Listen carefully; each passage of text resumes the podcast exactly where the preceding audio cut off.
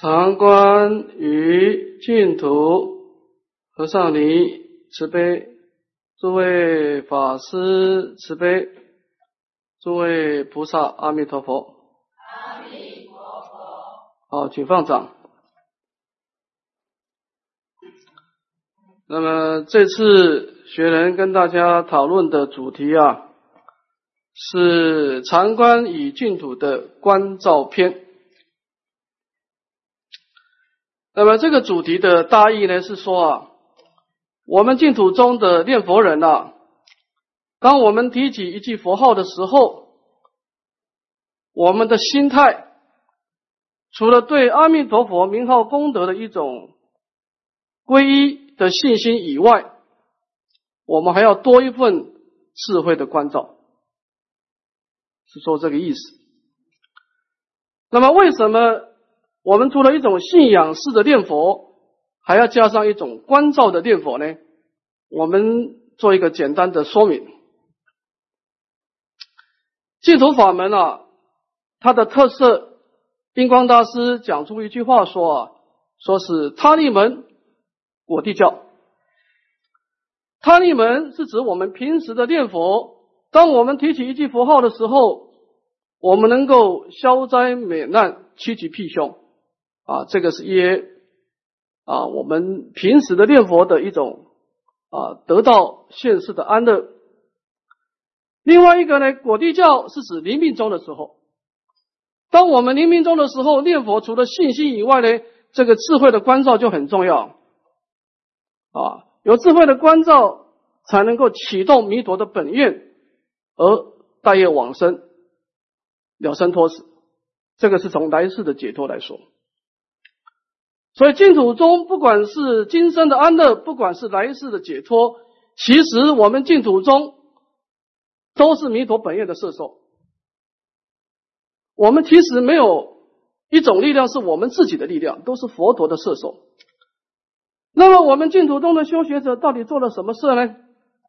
我们只做了一件事情，那就是转他成智。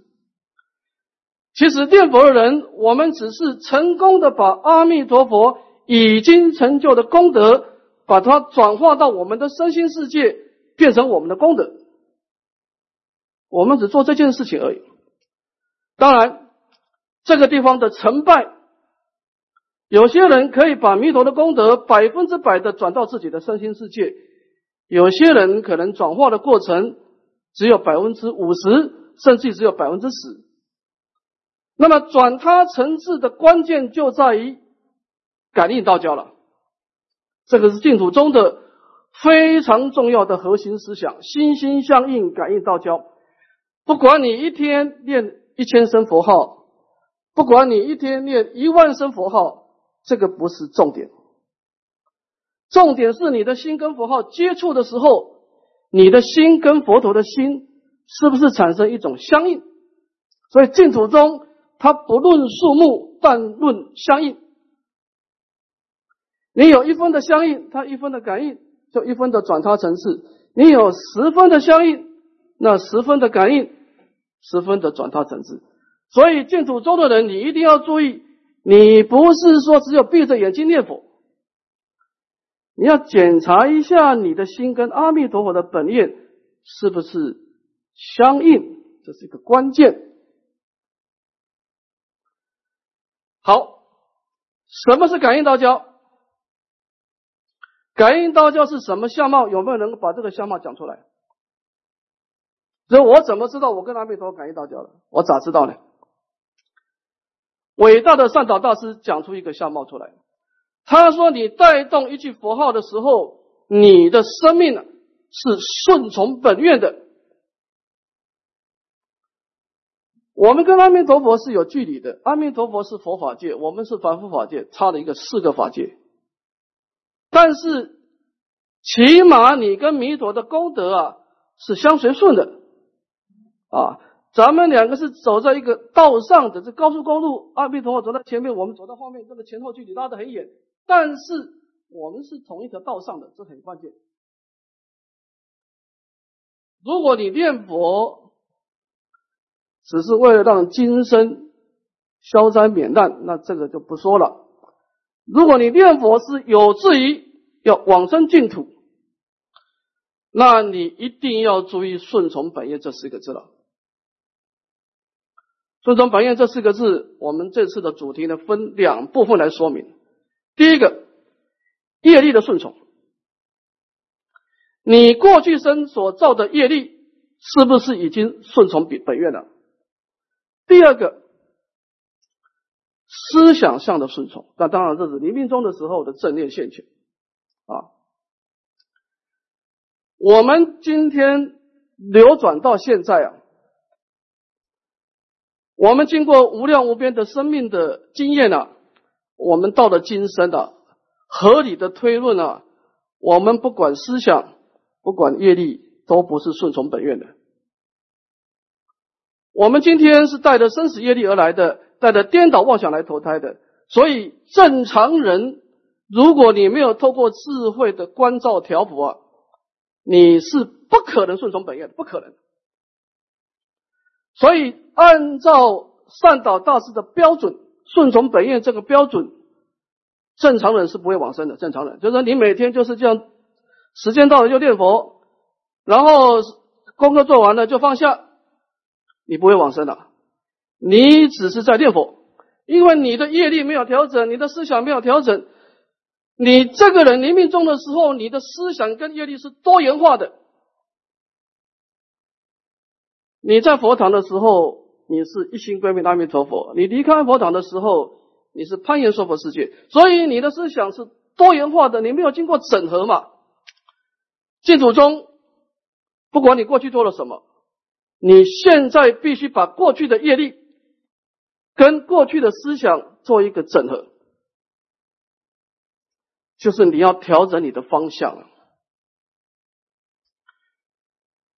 我们过去有很多的业力，这没关系，只要你能够善加的调伏整合，你一定可以顺从本愿的。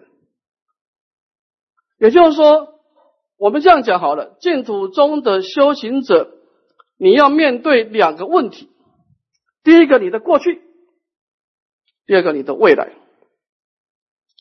我们当然必须要先面对我们的过去，因为我们不是今生才有生命嘛。我们过去阿赖耶识所留下来的生死业力，所留下的颠倒妄想，它是不顺从本愿的。所以这一块，你必须在死亡到来之前，透过一种智慧的关照、理观，还有透过一种试修的做一种调整。所以我们必须要处理好我们的过去，就是我们不可能回到过去去改变过去的你。所以我们只能够接受过去，然后去调服过去，啊，这是你要做的第一件事情，然后你才有资格去谈规划未来，啊，我们今天的课程观照篇呢，主要是谈谈怎么面对我们的过去。我们下面的两科念佛篇跟往生篇，再来谈谈你怎么样能够提起正念忆佛念佛，去规划你的未来。你没有办法处理好你的过去，你就没有资格谈规划未来，因为你过去放不过你的啊。所以，我们这次的长观与净土啊，是两个主题。第一个，你怎么面对你的过去？不管你过去是好是坏，你要概括承受啊。所以我们前面两篇基础篇、观照篇呢，都是在谈怎么处理我们的过去，怎么把过去的业力做一个整合，把过去的思想做一个整合。让他能够，即便他不帮助你，起码他不要构成生死往生的障碍啊！这是第一个啊。我们基础篇、观照篇是谈怎么样面对过去，那么念佛篇跟往生篇呢，就谈谈怎么规划未来啊。现在我们先来谈怎么面对我们的过去啊。好，我们来看我们的讲义，面对过去。只有一个方法，你必须用智慧，而不是用情感情绪。就是你只能用智慧来处理好你的过去。就观照篇，就要透过智慧的观照，好好的把过去留下的问题加以调补啊。那么我们这个地方有三个主题：安乐道。这个道呢，佛法讲道，当然指的是智慧了，就是透过一种智慧的关照，使令我们趋向于安乐。安乐道在净土中，它不是指来生的安乐道，是指临终啊。我们怎么样让临终的时候无障碍，是一种很安详的状态，没有业障现前的情况往生啊？这个是安乐道。第二个解脱道。前面的安乐道是一种业力的调伏，调伏我们的生死业力。这个解脱道呢，是讲思想的调伏，让我们临终的时候不起颠倒啊。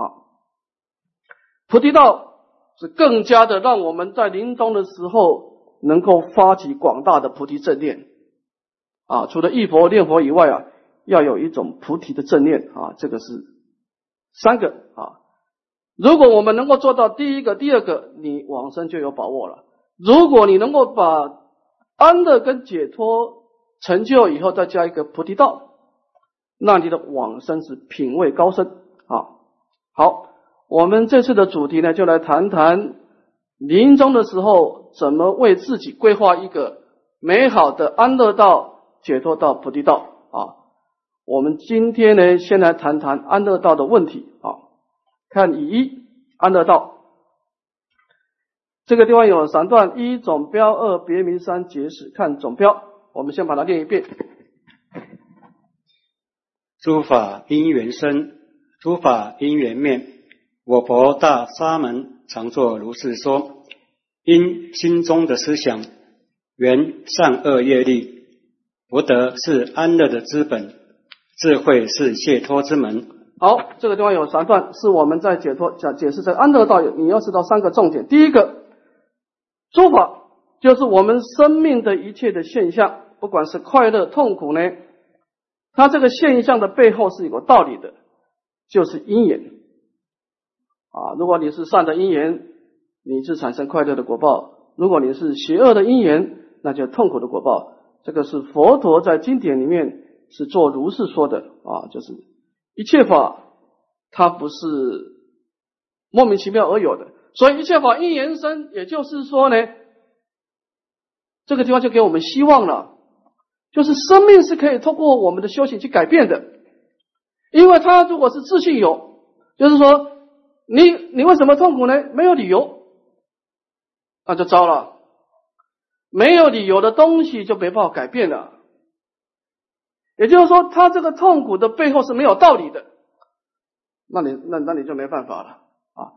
既然痛苦是有道理的，那表示它是可以调整的啊，在临终之前是可以调整的啊。那么它的道理有两个：第一个因就是你的思想，第二个缘就是你的阅历啊。这个思想跟阅历的结合啊，就构成我们今生的快乐跟痛苦的果报啊。所以从修正的角度呢，第一个修福德，创造安乐。修智慧而成就解脱。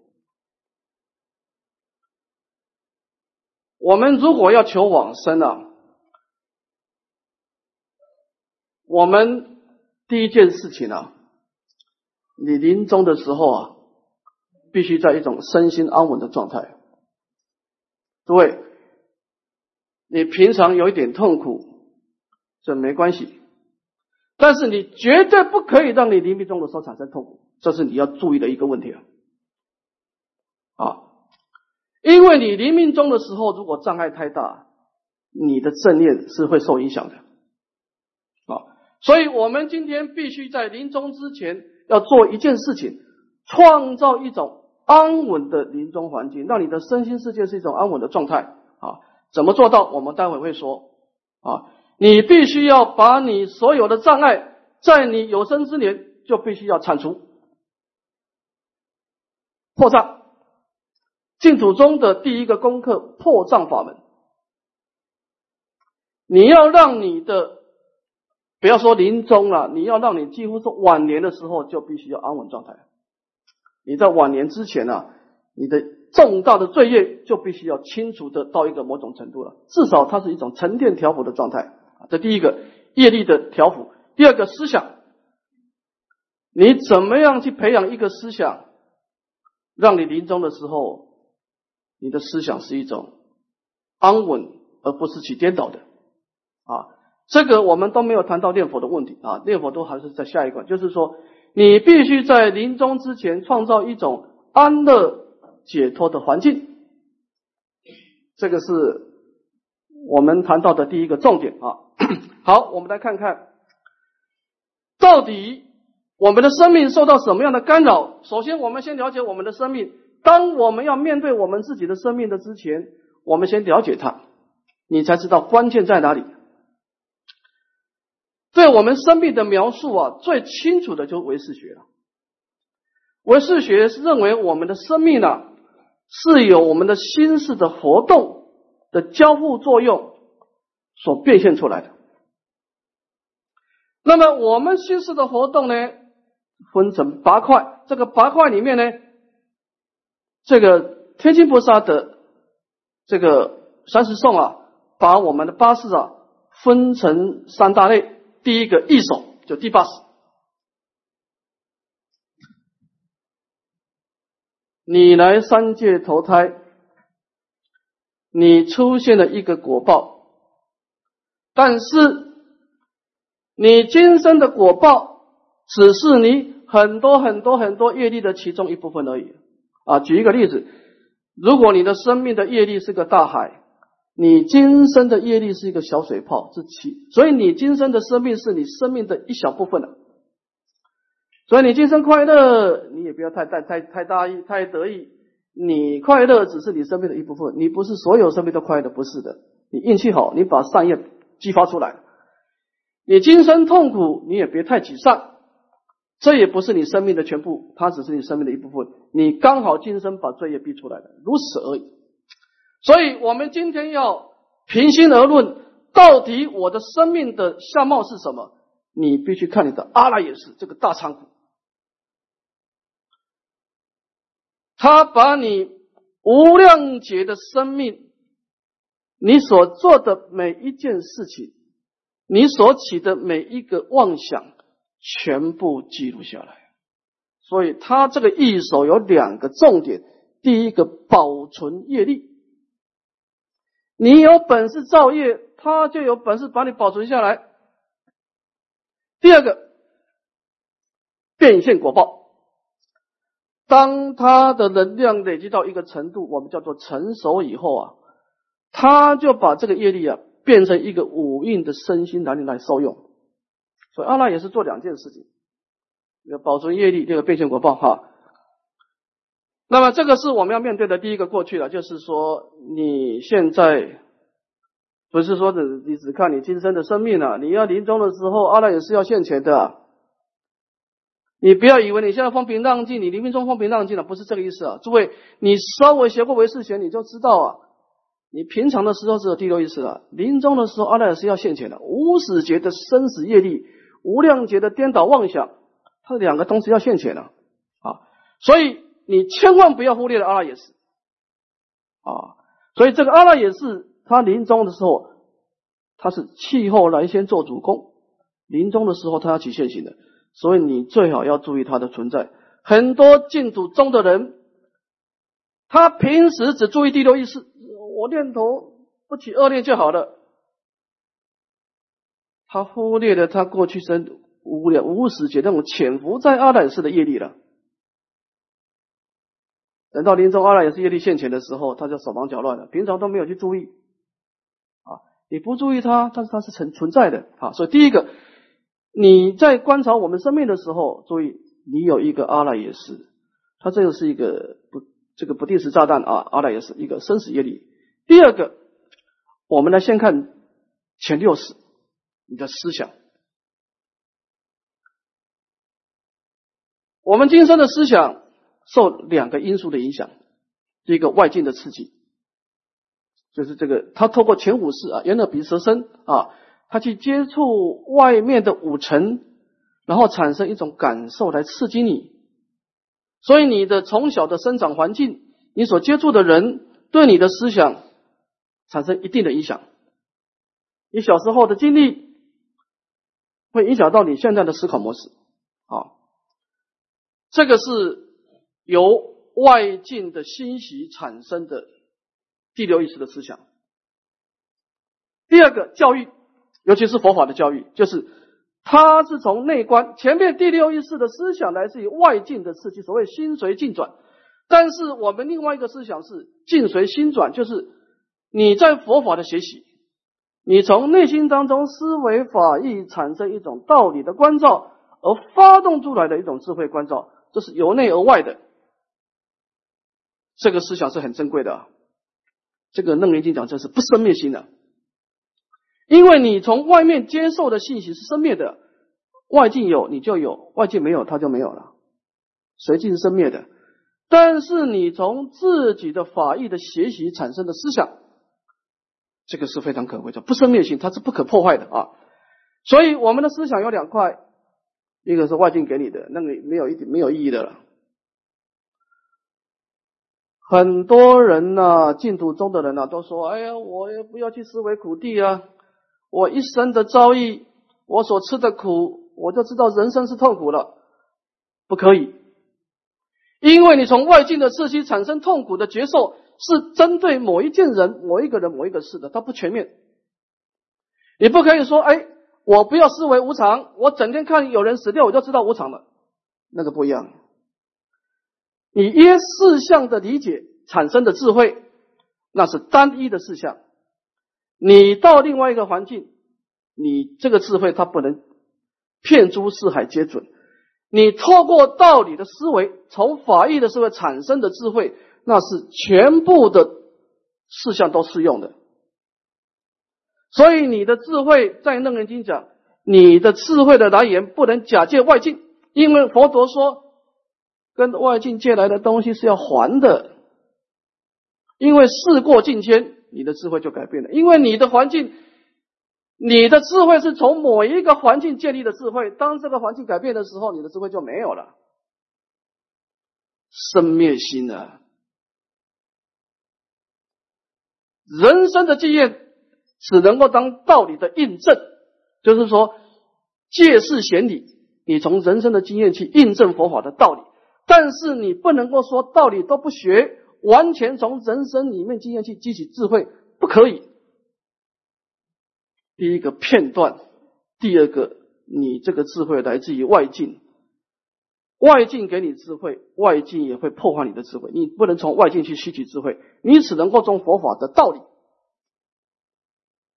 就是文思修啊。所以这个第六意识有两块，你最好检查一下你现在的智慧来源，你对人生的观察是从生命经验的，这个智慧是要还的了。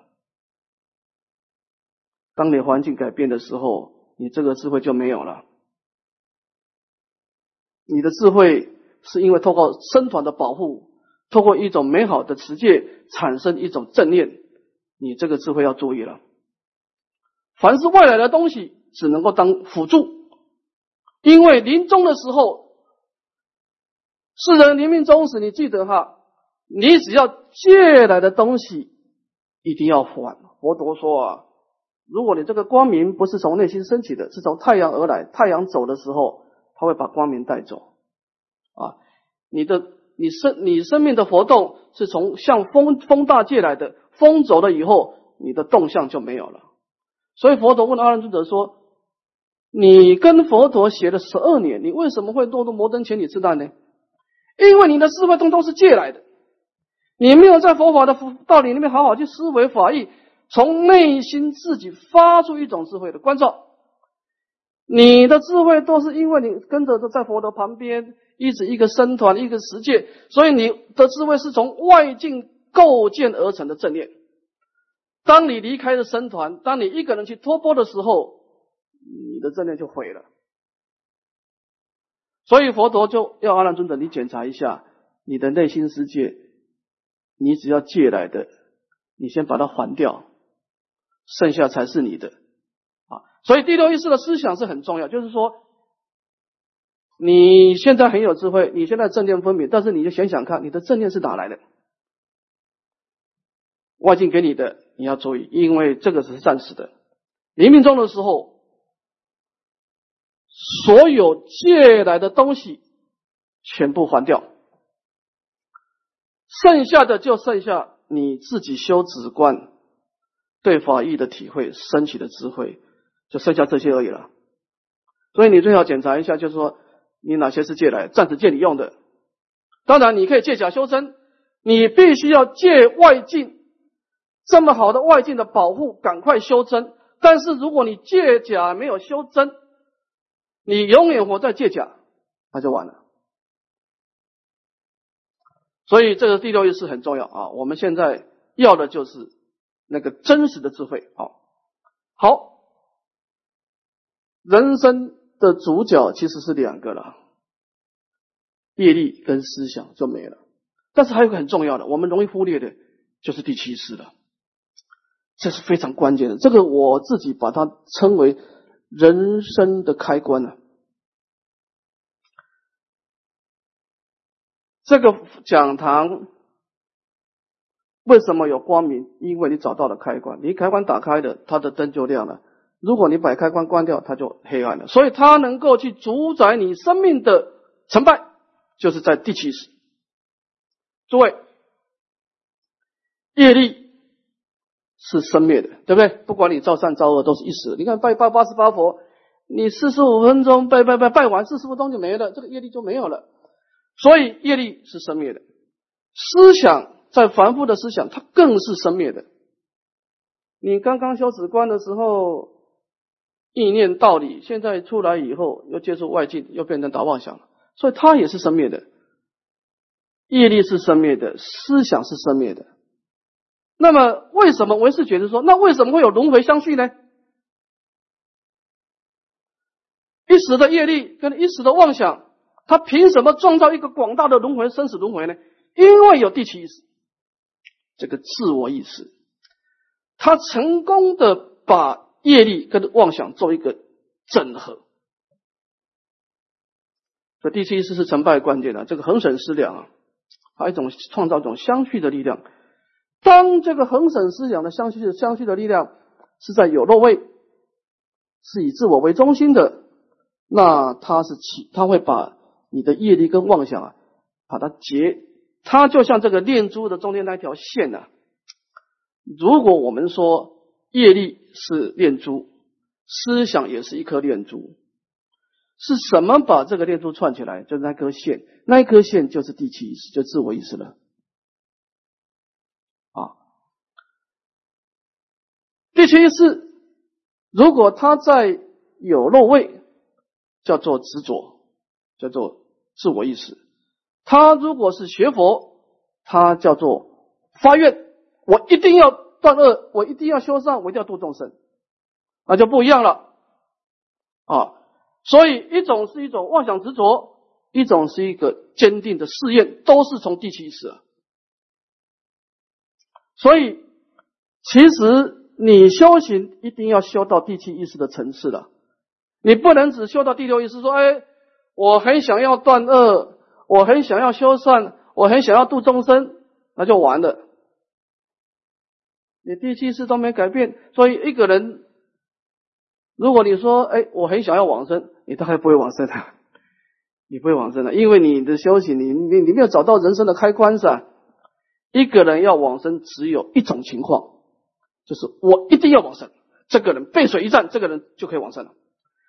你必须把你的思想从第六意识的成分，我想要怎么样，而提升到我一定要怎么样，这个就靠道理的转化了。从道理的思维产生，你一个人没有在道理上感动，你发不出坚定的誓言的。呃，众生无边誓愿度，你嘴巴讲一讲，你其实是活在第六意识表面的。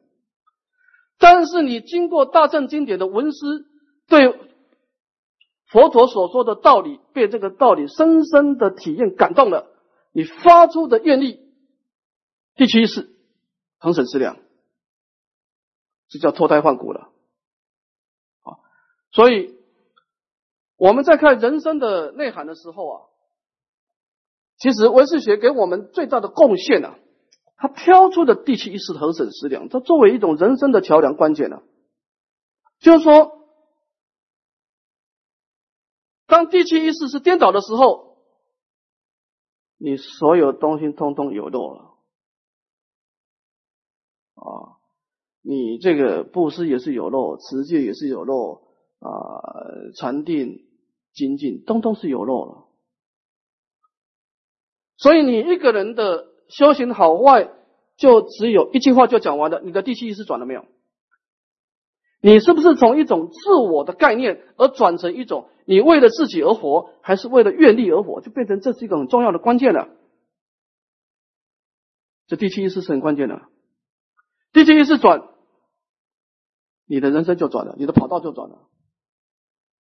所以说，你现在是顺从弥陀的本愿。还是走在轮回的道路上，你这个跑道到底是走哪个跑道？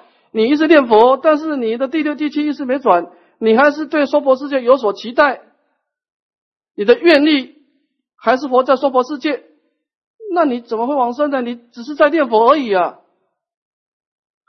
你走的跑道是娑婆世界的跑道嘛？你没有更换跑道嘛？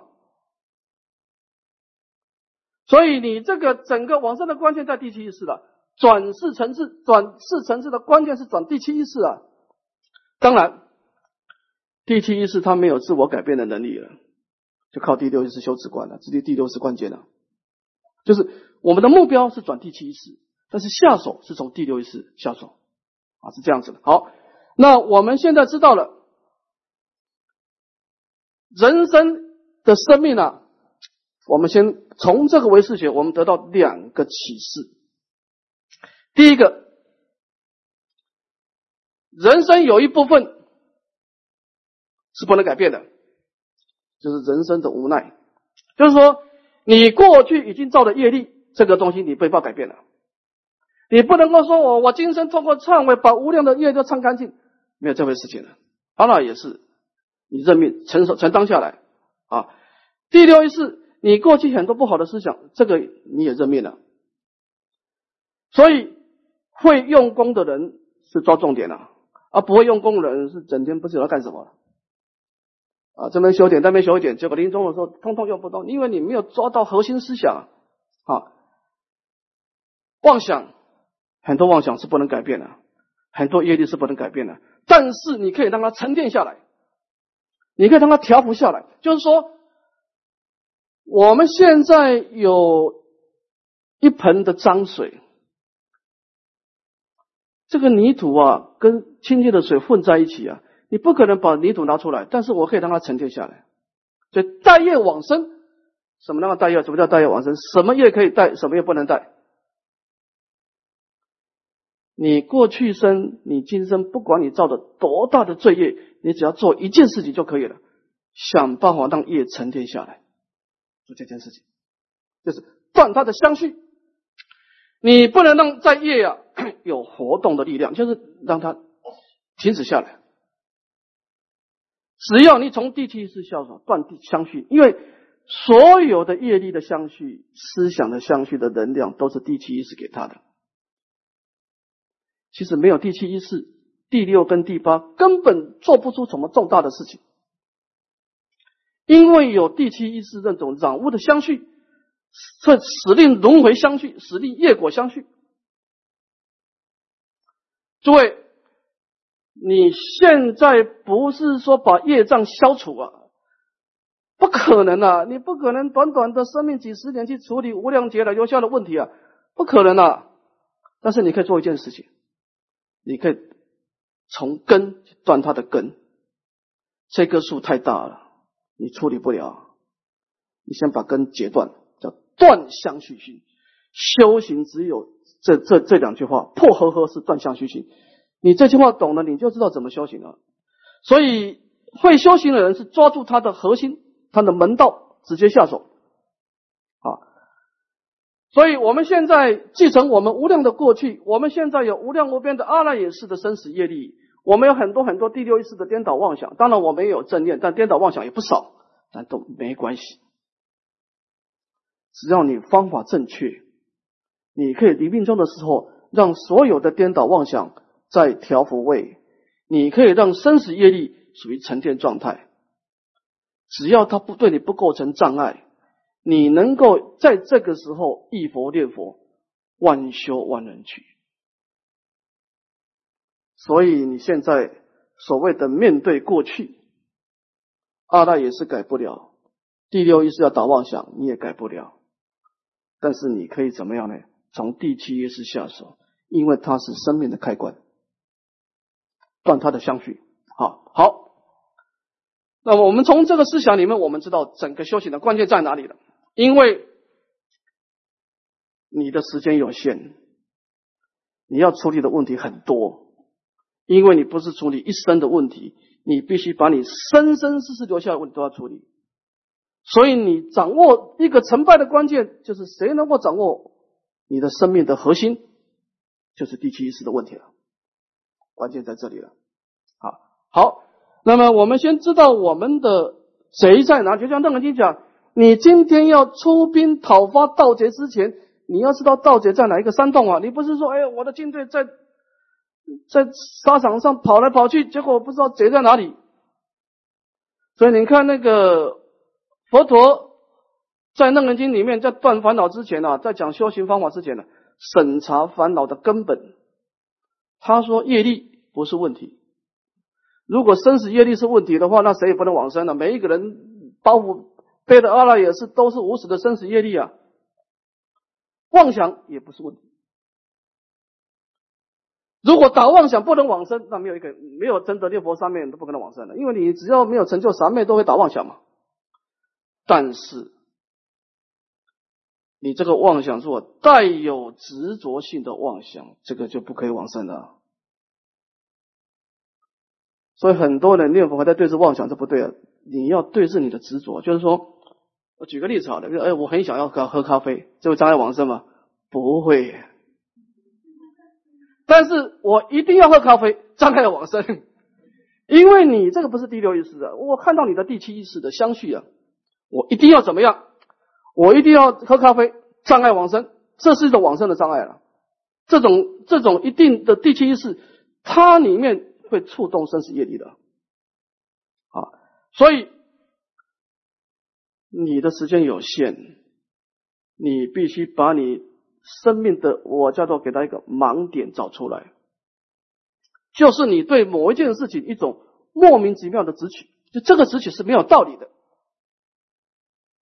啊！你看有些人执着小孩子，这个小孩子他明明不听话，他也是照样给他钱的，没办法，这这什么道理？没有道理啊！因为他对他执着没啊，所以这种是障碍往生的啊！所以我们现在呢，就是说。你所有的修行只有一个重点，注意你的第七意识。如果你想大业往生的时候，你你想临命终的时候，业力不起现行，妄想不干扰你，你要做你第七意识啊，转变你的第七意识。当然下手处第六意识的智慧，修止观，他对道理的体验，所有的试验力是从观照力升起的。你没有从道理上的感动发的愿力，通通不算。很多人说：“哎，我看到哪一个人什么发生什么事情，我很受感动，我发的愿，那个愿没有用啊。一事项所发的愿是可破坏的。你只有从道理的感动所发的愿，那个愿是可贵，那个是不生灭性的啊。好，那么现在我们等于是。第一个回顾了我们过去的生命，也看到我们整个生命的核心思想啊，在这个第七意识的主宰性。好，我们来看，现在我们就有资格来看看怎么处理我们的过去的。第一个业力的问题，我们今天先谈谈怎么处理我们过去的业力，明天开始再谈谈我们过去的思想，先谈怎么处理我们的第八识啊。好，我们看丙丙二的别名。别名当中有三块：一业果形成，二业果相续，三业果转变。先看第一业果的形成。业果形成，为实地论，第五项第十页到自性差别，四欲乐烦恼加行就近等项。好，那么一学四地论呢？它对这个业的成立啊，它有五个条件。好。它的当然，它的它这个业啊，主要就讲这个十业了哈，包括十三业、十二业，啊，这个业呢，包括身业的杀盗淫，口业的两舌，其余妄言恶口，意业的贪嗔痴。那么这个业的成就呢，有五个条件：第一个是，第二个意乐，第三烦恼是加行五就近啊。那么这五个都具足，那么这个业呢，就是一个满月，一个完整的业力。如果说这五个里面其中一个不具足，那么这个就是啊，叫做他这个业没有完成，叫做未遂啊，就是没有把它造圆满。好，好，我们来看这五个条件啊，先把它念一遍。一是记起杀生等业所依处事；二意乐，即于造作乐琴所依事上生意乐之想；三烦恼，即造杀生等业由贪等烦恼相应，或总起，或别起；四加行，即于造作之业，或已作，或教他做，于彼所起之方便；五就近，即于造作之业。或当时圆满，或于后时圆满。好，我们简单的解释一下，构成一个业，它的五个条件。第一个是，这个是呢，就是所缘境。你造业总有个对象，你不管造善造恶啊。以杀生来说呢，你要有一个人或者畜生或者鬼神的对象。如果您只是坐在那边打妄想，你啊，我很想去布施了哈，我观想我自己在佛堂里面拜佛。这个构能不能构成业？不能构成业，因为你没有对象啊，你只是打妄想哈，所以它必须有一个所缘境。第二个意乐，你在造业的时候要有一种主动性的动机啊，比方说杀生，你要有一种杀生杀害的心啊，偷盗有盗取的心啊等等哈，它必须有一种意乐。第三，这个意乐呢，带动了一些贪嗔痴的烦恼。啊，或者是一个贪烦恼，或者是两个，或者是贪嗔痴烦恼，三个都记住，肯定要有烦恼的活动啊。第四个，他要有一个加行，他要有牲口的行动啊，或者自己去做，或者你用嘴巴去手指别人去做啊，他有一些实际的索取的方便，他有一些实际的行动。第五个，他必须要把它做就近圆满啊，比方说杀生。啊，这个这对方要命断，你布施，对方要接受。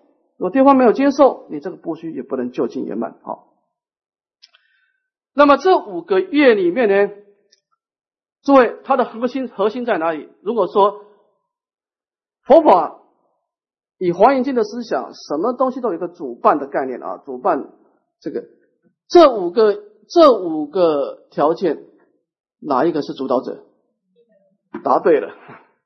意乐没有错，就像马车一样啊，就是说，是烦恼加行较劲，它只是一个车子。不管你业造的多大，你说我用一千万来布施三宝，那也就是你这个车子比较漂亮，车子比较大而已。但是你前面的马车，如果你今天布施是高慢心，根本没有很强大的布施的心啊，你这个车子很大，马车小，马小小的，它也跑不远。举一个例子啊，